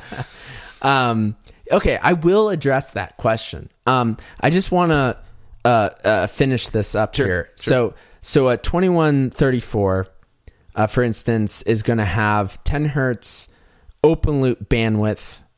It's going to have an open loop gain of 120 dB at that frequency. Okay? Uh which is 1 million times. That's the gain. So now we take 1 million and we times it by 10. And we get 10 megahertz. 10 megahertz is the gain bandwidth product of this op amp. Of 120 dB open loop. Okay? This means that if we take this op amp and we strap it in unity gain configuration, which means a gain of 1, it's a follower in voltage. Hmm. Okay. Right, right, Okay? right, right. we're right. applying maximum feedback to the system, which means we're applying 120 dB of feedback okay. to it because we're using all the open loop gain as feedback. Yes, So we just feedback. end up with one, right? Right, Because one, get- one times 120 dB equals 120 dB. Yeah. What's the bandwidth like? Well, the bandwidth is the gain bandwidth product. Yeah. Because it's Right. it's it's it's uh it's 10 times 1 million. 1 million. and and we get 10 mega 10, Yeah. 10 meg so Gotcha, gotcha. the the gain bandwidth product of the 2134 is is is now 10 megahertz Crazy. okay so so you went from 10 hertz open loop gain to to now 10 10 megahertz. Just like that. Easy yeah. peasy. and that is the gain bandwidth product. You can kind of see it as a triangle. That's the way it's it's usually drawn. And uh, on on top you have uh, the open loop gain at the very very top where you have a, a very narrow bandwidth of 10 hertz. Yeah. and as you decrease Got it. the the gain Yeah. and you're applying and then the loop gain is the difference on top from the peak to to that that that that area that you're moving down that's the amount of loop gain or feedback that you're applying to the system as you move that down you see that the triangle starts to widen right. well that that width is the bandwidth Bandwidth. and at the sense. very very very bottom you have what a gain of 1 and you have maximum bandwidth and that maximum bandwidth that's the gain bandwidth product. Okay. okay? So we take that one that gain of 1 and we times it by the uh, the overall gain of the system and we get the gain bandwidth product of the amplifier. And in the case of the OPA 2134 that value is 10 megahertz. So as an as a designer, do you, is your job to try to figure out where in that triangle you want to be? Or is it or is it like is it based on the product? Maybe your goal is to provide make a unity gain product. So it's really about what your design goals are. Well, you know, in the case of using monolithic op amps, which means you know these are ICs, um, you know, you don't have any control over the gain bandwidth product. You know, Okay. for instance, the OPA twenty one thirty four, they're just like, hey guys, gain bandwidth product ten megahertz, deal with it. Open loop bandwidth, ten hertz, deal with it. Okay. Gotcha. um what's the problem why why so you you asked a really really great question and that question was uh why 10 hertz you you, Yeah, you something in your mind you were just like that doesn't make sense for audio like why Yeah, why, you stop start off with 10 hertz Why start there? why start there Right. I mean, I mean, my inclination would be because you know that you can get here with feedback. But as you've kind of mentioned, I think it was a recent episode where you're talking about a new product of yours. There's there's benefit to Well, you were talking about the linearity of the open loop gain and how how that's something you want to focus on. I don't think you've talked about the actual gain product, uh, gain bandwidth product. So When I talk about when I use the word linearity, I don't just mean distortion. I mean also the bandwidth of open loop performance. okay, Okay, so so a, a, a 10 hertz bandwidth is just it, it's horrible. Sad. It's it's very very sad. Okay, yeah, very very sad. Um, so the question is is why the hell would experts at you know um, you know uh, you know Bur- Burson and and you know now Texas Instruments why would they choose uh or I'm sorry Burr Brown Burr or Brown. or or Texas TI. Instruments right. uh, why why would they choose 10 hertz for the 2134? Well, here's the reason. Because you need to apply a certain amount of feedback to the system.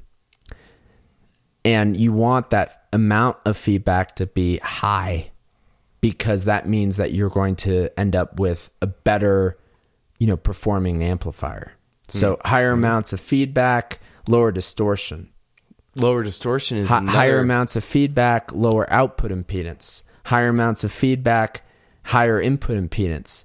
Higher amounts of feedback, uh, wider bandwidth because well, of wider gain bandwidth, bandwidth yeah, product. but these other things too. Okay, so Oh, all these yeah. things start going and uh, The more feedback that you apply to the system, the better the amplifier gets technically.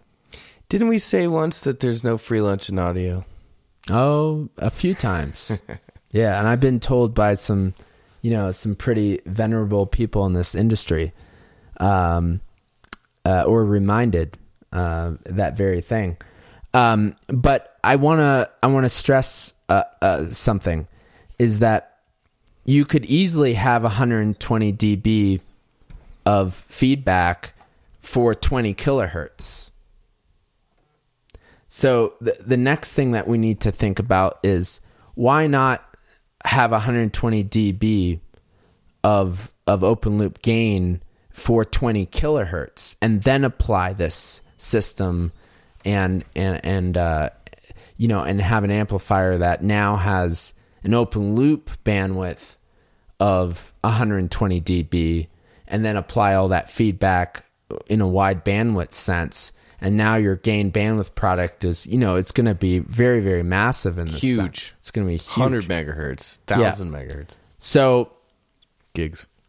um so here's the reason the reason is stability Okay. So uh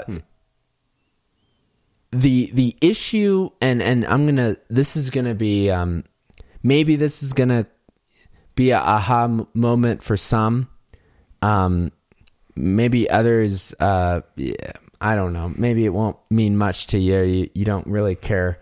But uh I'm going to spill why monolithic op amps uh, are not as good as discrete op amps. Okay. Tell us. and it's because of this very very topic of compensation. Okay? So what the 2134 is using and the reason why it's 10 hertz is because they're using what's called dominant pole and single pole compensation. So they're trying to first thing whatever there's going to be poles that are uh, intrinsically built into the circuit that things that you can't really change like for instance the transistors are going to create certain poles in, in the high frequency response that you cannot control and so the idea around dominant pole compensation is that i will pick a pole that is more dominant than all those other intrinsic poles in the system um, it, meaning it's at a lower frequency so i dominate all the others Okay. I have control over all the others through a pole that I intentionally put in the system. Okay. That's the first thing. That's what dominant pole compensation is. The second thing is what single pole compensation. That's six dB per an octave compensation. It's a single pole compensation in the in the in the uh, Yeah. in the open loop. network. If it was multiple, it would be an increasing kind of yeah, like so effect. second would be Right. 12 dB per an octave, third Right. would be 18, and etc. Right. Okay. So why single pole? And so, uh, as we know, with single pole filters, we have to start out much earlier in order to get an effect Yeah, and to get it's very gradual. it's very gradual. And so, in order to get stability, and the conditions of stability are that it, we have to make sure this amp, the, the open loop gain of this amplifier. Actually, you know what? I'm going to correct myself. The loop gain of this amplifier has a uh, it drops below zero dB, so it doesn't have gain when the phase swings 180 degrees out. Okay. Okay. Because we don't want positive feedback. If we had any sort of of loop gain while we had a um, loop phase that sw- uh, that swings 180 degrees out from the pass band, then we create positive feedback and we create an oscillator. Okay. So that is the th- those are the conditions for stability in an amplifier. Okay. So in in it, so what we need to do is we need to make sure if we're going to have 120 dB of open loop gain, we got to we have a lot of gain to attenuate, and we need to make sure it, at 6 dB per an octave, we have to start out darn early Right. in order to uh, make sure that this amplifier is is stable. The pole is the 3 dB down point, or Yes. it just describes Correct. the, the, the shoulder as you're looking at a filter. No, like that where it actually it's it's yeah the it's 3 the three dB dB down point Yeah. is the is the pole. So you got to move that down so that it's so that it's basically not creating this phase shift situation that would would- that would then with that much in, in gain situation, which we call we call uh, the the gain margin and and the phase margin of an amplifier. Okay. I've heard of phase margin before. Yeah. So f- phase margin just means that at zero dB gain, loop gain, which is the amount of feedback applied to the Yep. system, how much uh, phase margin do we have from 180 degrees out? how far away from zero is it and how and is it No, at at zero dB oh, gain, at zero? At zero, how much how much f- uh, from 180 do we have? From 180, yeah. From 180. Well, I was, Yeah. I, yeah, I said the wrong thing, but I was thinking about its relationship to the susceptibility of going positive and creating oscillation. Yeah. Well, that's Yeah. 180. 180 is positive. Gotcha. Okay. Okay. Yeah. Got it. Okay. So so how much if if we're we're at 150 at 0 dB, we have 30 degree 30 phase degrees 30 work with. degrees degrees phase margin gotcha. on that amplifier. Okay. Gotcha. Okay? Yeah, and I, my recommendation is that you you want a little bit more than that, buddy. It's, that's a little close. yeah, pal. yeah, it's a little little close. Um the recommendations actually, I believe, eight, uh, 80 to 90 Okay. degrees. Okay? At, at at zero. Um, I might be the type of fella to to run a little bit, a little bit, you know, slimmer, Yeah. slimmer phase margins. Um, and and I can describe maybe maybe why I have that uh, desire in power amplifiers. I I will abide by those rules just because of reactive loads and Yeah. loads that I can't control Exactly. Right. but in line uh, uh, amplifiers, I tend to maybe uh, uh, I side on the on the on having maybe a little bit less phase margin for for a reason. Um, but anyways, um, so Wow. so this uh, so gain. Yeah, so so this is this is essentially the um the those those are the requirements for stability in an amplifier. And so we have you know this this single pole compensation network and we're starting out so early we're starting at 10 hertz because we need to roll this sucker off really early in order to meet these conditions for stability and not only meet the conditions for stability but the, but in the case of a 2134 it needs to be unity gain stable which means that when it's when all of the gain uh, open loop gain is applied as as, as loop gain Yeah. um, and the full gain bandwidth product is is realized, uh, that it still needs to be stable. So it's the ultimate condition for stability is is unity gain strapped. Gotcha. And that's Okay. why some op amps are not unity gain stable and some are. You know, the 2134 is unity gain stable. Um, you know, again, a very aggressive dominant pole, single pole compensation in this in this op amp.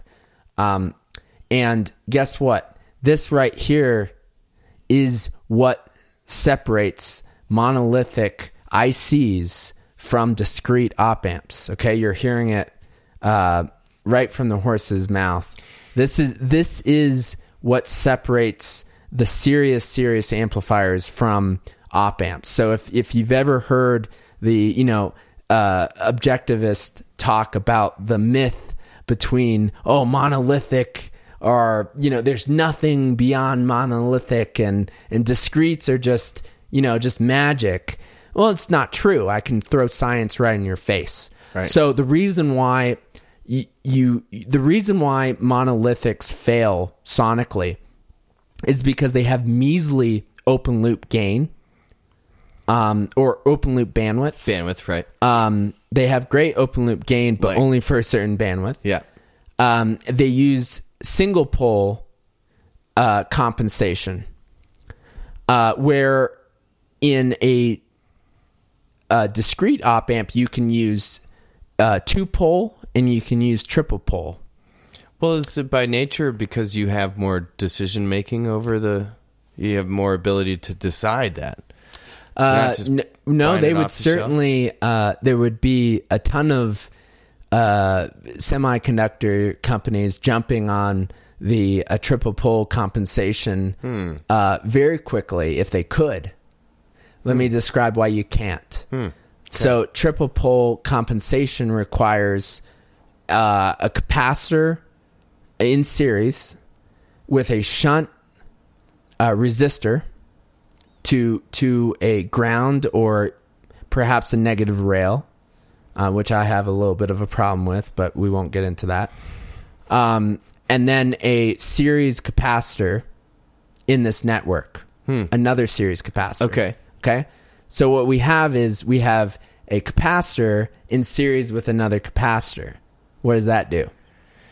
Uh, It's going to cut gonna cut the capacitance it. in half. yeah. If they're the same value, Yeah. yeah. What that means is that uh, you need large value capacitors. Gotcha. Impossible to make on a monolithic die. Yeah.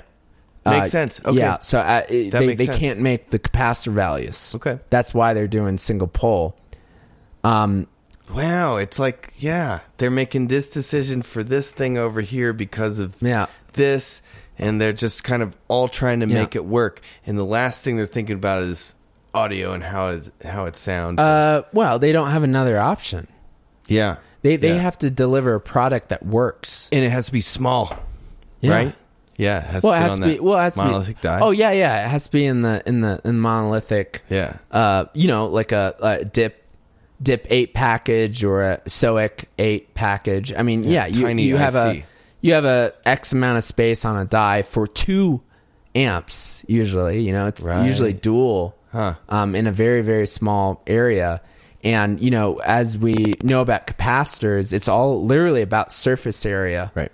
um, and dielectric um, are some of the largest um, contributors to uh, capacitance. Mm-hmm. And so you're trying to make a capacitor on a die.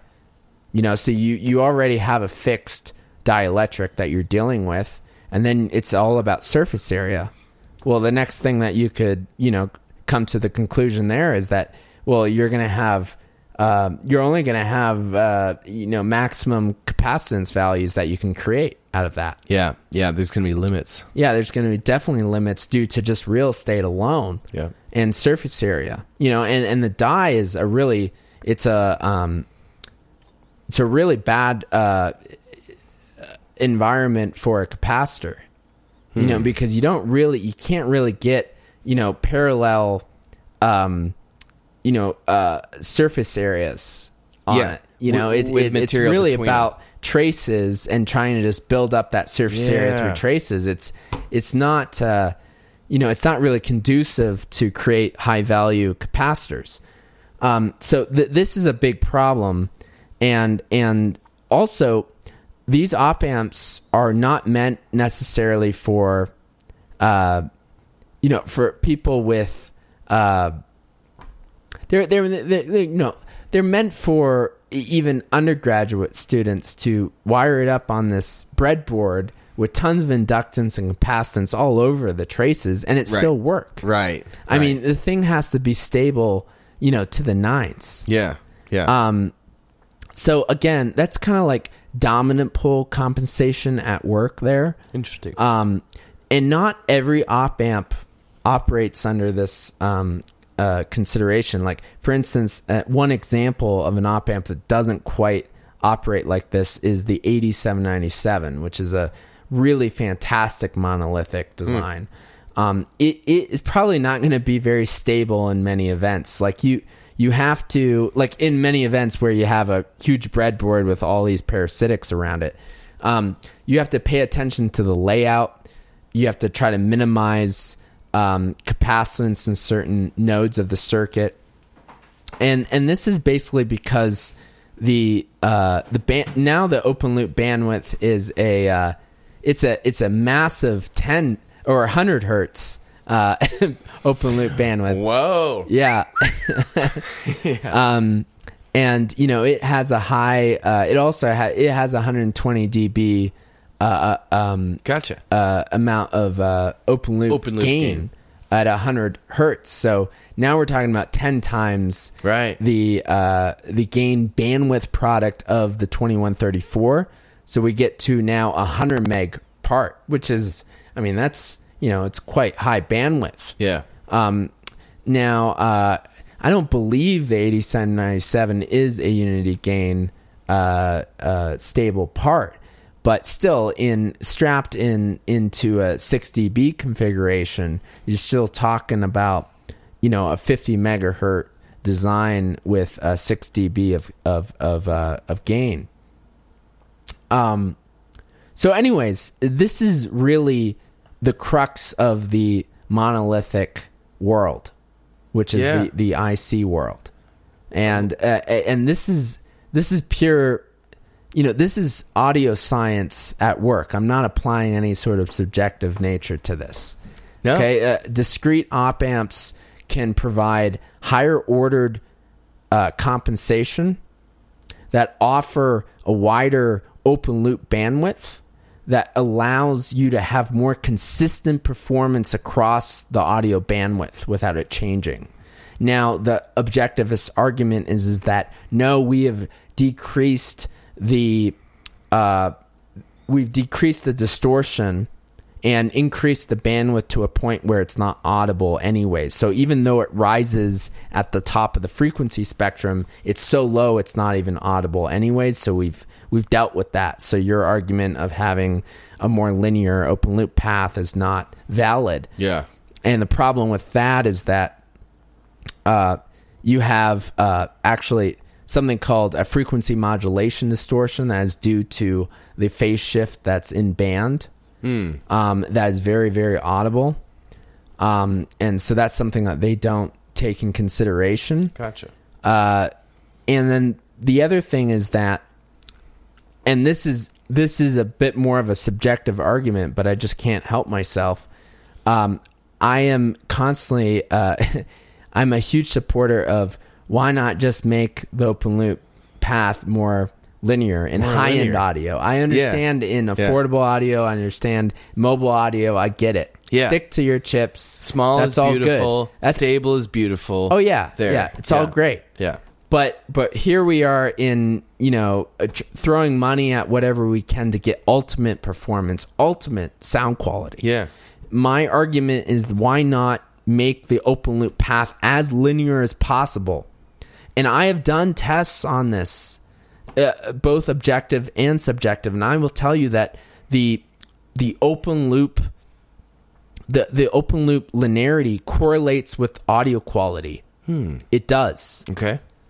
Um, Yeah. a- And, so I have discrete op Hmm. amps that use only 100 times um, gain, which is, you know, only 40 dB of gain. Yeah. Wow. Um, they have That's uh, open loop gain? uh, yeah, like this Okay. one op amp that I'm uh, designing right now uh, only has uh, open loop, an open loop gain of uh, of 40 dB. Oh, Okay, um, its gain bandwidth product is uh, is 13 megahertz. So okay. So that open loop bandwidth is so see, this is gain bandwidth product. So Yeah. instantly you jump to, oh, I know the open loop bandwidth yeah. because I understand gain bandwidth product. Yep. Now you understand how this all correlates. gotcha. Um, Yep. So so what that means is that I have a roughly 130 kilohertz open loop gain. Yeah.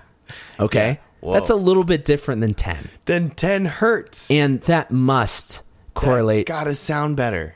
Must correlate to sound quality. Yeah. and it and it and it does, It does. and it does. Killer, dude. So, anyways, that's gain bandwidth product and uh, the difference between monolithic ICs and discrete op amps. Darren, thanks so much for that. Yeah, I love you're welcome. See this this whole podcast generated out of some of these kind of things that were really Darren talking and me really struggling to keep up, but eventually getting there and, and somewhere. And hopefully, some of you really connected with this too. I think I think we have a lot of great listeners who are ready for this kind of thing. I, I know we do actually. This is this is exciting. Thank you for sharing. Yeah, that. you're welcome. Really appreciate it. Yep. that.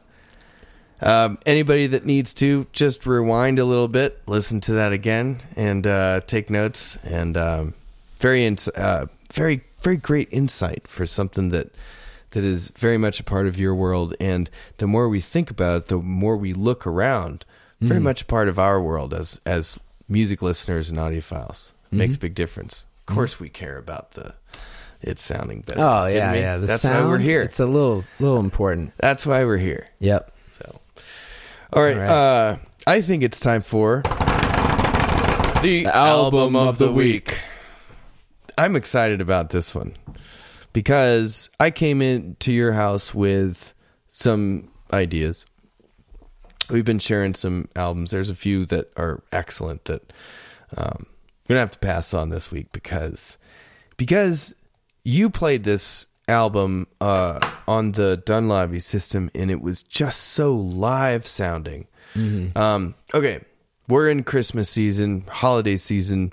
Uh, we do have listeners all around the world. Yes. this is the uh, the you know the holiday season.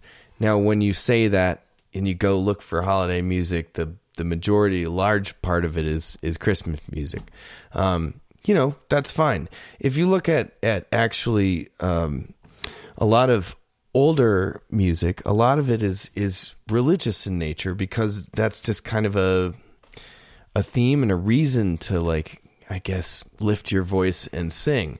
Now as music appreciators, we don't have to be religious to to appreciate some some really great music. Now as also uh, people that in, in uh, participate in the the Christmas holiday season, there's so many standards at this point that it's it's really it's like a genre like blues, right? Or like country or something. Yeah. Right? And well, it's the opposite of blues. You know, it's not. it is about- the opposite of blues. You know, it's you don't have the you know you're not down. Like you know, to make kind of the feel opposite of the blues. Yeah, but I know what you meant. I but it's and it's also something we dust out once a year, right? Yeah, so it's yeah. it's special. yeah, yeah, yeah. So so it's jolly. we wanted you to pick some jolly music for everybody and uh, had some ideas, but you just kicked my butt with this. you know, because because hearing is believing. Hearing is believing in this in this thing, and I'm and I'm walking in, and as soon as I hear the ride cymbal. Like I, I okay, I get it. Okay, because it's got that lower treble energy and, and and realism, and then as soon as I heard that kick drum, I was I was totally sold. That's so hilarious because that reminds me of you know Tim Allen's uh, the Santa Clause. Yeah, that You know, movie, it- it- right? the- where he becomes seeing Santa is Claus. believing. Oh yeah, Yeah, that's okay, a line sure. in it. Oh, you know it? about yeah. the yeah about the Yeah. about like he's at the north North Pole and he's drinking this hard- rum. it's hard to believe you know, and he's just kind of like, you know, I see it, but I don't believe it. Right. You know, and he's like, so Good well, seeing is believing. Well, Yeah. you know, hearing is believing. Hearing you know? is believing in the audiophile hobby. Mm-hmm. I, I say that plenty of times because, and, and you know, sometimes you you hear it first and then you search for the scientific rationale. I think that's what happened with our t- our tube situation Right. tonight. We heard it. Now we're now we're searching for okay, why could it be? Anyway, that's going to come later, but we believe it, right? Yeah. So great great recording. The the the problem is that two things. the name of this album is called Christmas Candles, which Yeah. just it's so cheesy. It's not flattering. It's so cheesy. And it actually says a smooth jazz Christmas 2020 on the on the album cover. Which this is not smooth jazz, number 1. It's no, it's really not. It's not. Absolutely maybe not. at like mo like maybe like moments, but like It's a jazz it's trio really. or It's- quartet. It's a com- Yeah, it's, it's- combo jazz that's happening. No. In fact, Yeah. Darren and I are angered by the fact that they put the word smooth jazz on this. Yeah, this is no like Rippingtons or something. You know? It's it's not descriptive of it and it's actually like denigrates this awesome awesome like performance from this combo. Yeah, nothing against Fourplay, you know. Nothing But, yeah. against actual smooth jazz like Kenny G and like, you know, so whatever, the 90s kind of stuff that that were on the the channels. It's just Yeah, not yeah. smooth jazz. But the cool thing about it saying smooth jazz on the thing and having a title Christmas Candles is we think none of you are would have heard of this. Cuz even if you see it pass by your any recommendations on Qobuz, you're going to Yeah. skip it cuz cuz you know, we know our our listeners. Our listeners are are music heads like we are, you know, probably musicians, many uh, out there. And we're here to tell you uh, this one is not only great, Yeah, it's spectacular. is Of a recording. excellent, and I know that like you know, come Christmas morning and you're all jolly and you jump out of your bed, and you know you want to run to your system and get the the tunes cranking before you know opening the presents in the tree. Mm-hmm. That this is a, this is a track or this is an album that you're going to want to hear out of your system. Agreed. You, You know, I think we it's listened to the live whole thing. music. It's so live sounding. It's so live. The kick drum reminded me of when you're in a jazz club and they mic the kick because they're probably bringing everything up to the mix of the cymbals or something. And so the kick's mic'd and the kick is being played. It's it's usually got a sub in the in the thing, but it's also got these 12 inches or maybe 18 inch PA speakers and something about the kick in a real jazz club mm-hmm. actually kicks you. It's it's more than in these instantaneous moments, it's more than the other stuff puts out as a more sustained kind of instrument. Yeah. The kick was real and I was so lit up by listening to this in your in your system. It was lit. It was lit, yeah. Yeah. And then the cymbal work. I think what you you described first was the drums. You was like the drum, the drums, and then you were like, "Well, what about Drums? this track? The electric guitar, the bass guitar." Oh yeah, yeah, yeah. Do you remember what track that was? I do. Was I it do. "God Rest You, Merry Gentlemen" or was it a different one? No, it was the smooth jazz one. Well, Where- I was where talking about the track. No, it actually says smooth jazz on Ew. the track. On the track? Yeah, go down a bit. Yeah, I see it. Hold on, I'll, uh, it's No, um, you're right. Yeah, it's A smooth uh, jazz Christmas 2020. That's it. I- a smooth jazz Christmas 2020. Why would That any of us listen to- Dude, the the audacity to put 2020 in a track. After the year that 2020 was, yeah, good call. Actually, Something about this album just They- you know what? It sounds right, but it doesn't smell right. yeah, I love that. I'm, I'm still gonna I'm still gonna recommend it. You they know what I marketed mean? this all wrong. This Something album is about you know kicks 2020. I'm sorry, guys. Yeah. I'm sorry about Sorry about the smooth jazz you know, and the 2020. and 2020. More about the 2020 than anything else. I know we don't we don't want to relish in 2020, but Yeah, whatever. We're, we're we're past it now. So, so um, as always, we're gonna have this on our website www.thehifipodcast.net. A uh, picture of this horrible front uh, image for the album is gonna be there. It really is Um, great though. Just- Yeah. What is it on Qobuz and Tidal or just I Qobuz? believe it's just Tidal. Oh, okay, That's great. what. Yeah, I believe it's only Tidal. I, yes, I it is. You're wrong, right, and it's in okay. FLAC, and it's That's right. Yeah. sixteen. It's only Tidal. Yeah, yeah. Um, I'm gonna have to go find this when I get home um, and add it. So thankfully, I have Qobuz and Tidal. I can do that. Yeah. and um, highly recommended if you've got Roon. Just pour them both in there. Do it. It's great.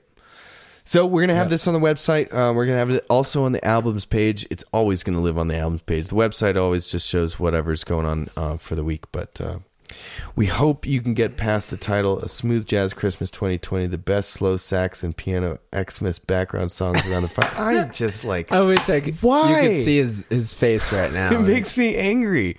It's such okay. good music. It's a killer, killer, sizzling, happening combo recorded as well as I've ever heard. I don't know. Anyway, trust us. It sounds Fire good. it up on a great system, and you're gonna you're gonna say thank you as Yeah. you as you drink guzzle that eggnog. Yeah. Yeah, that's right.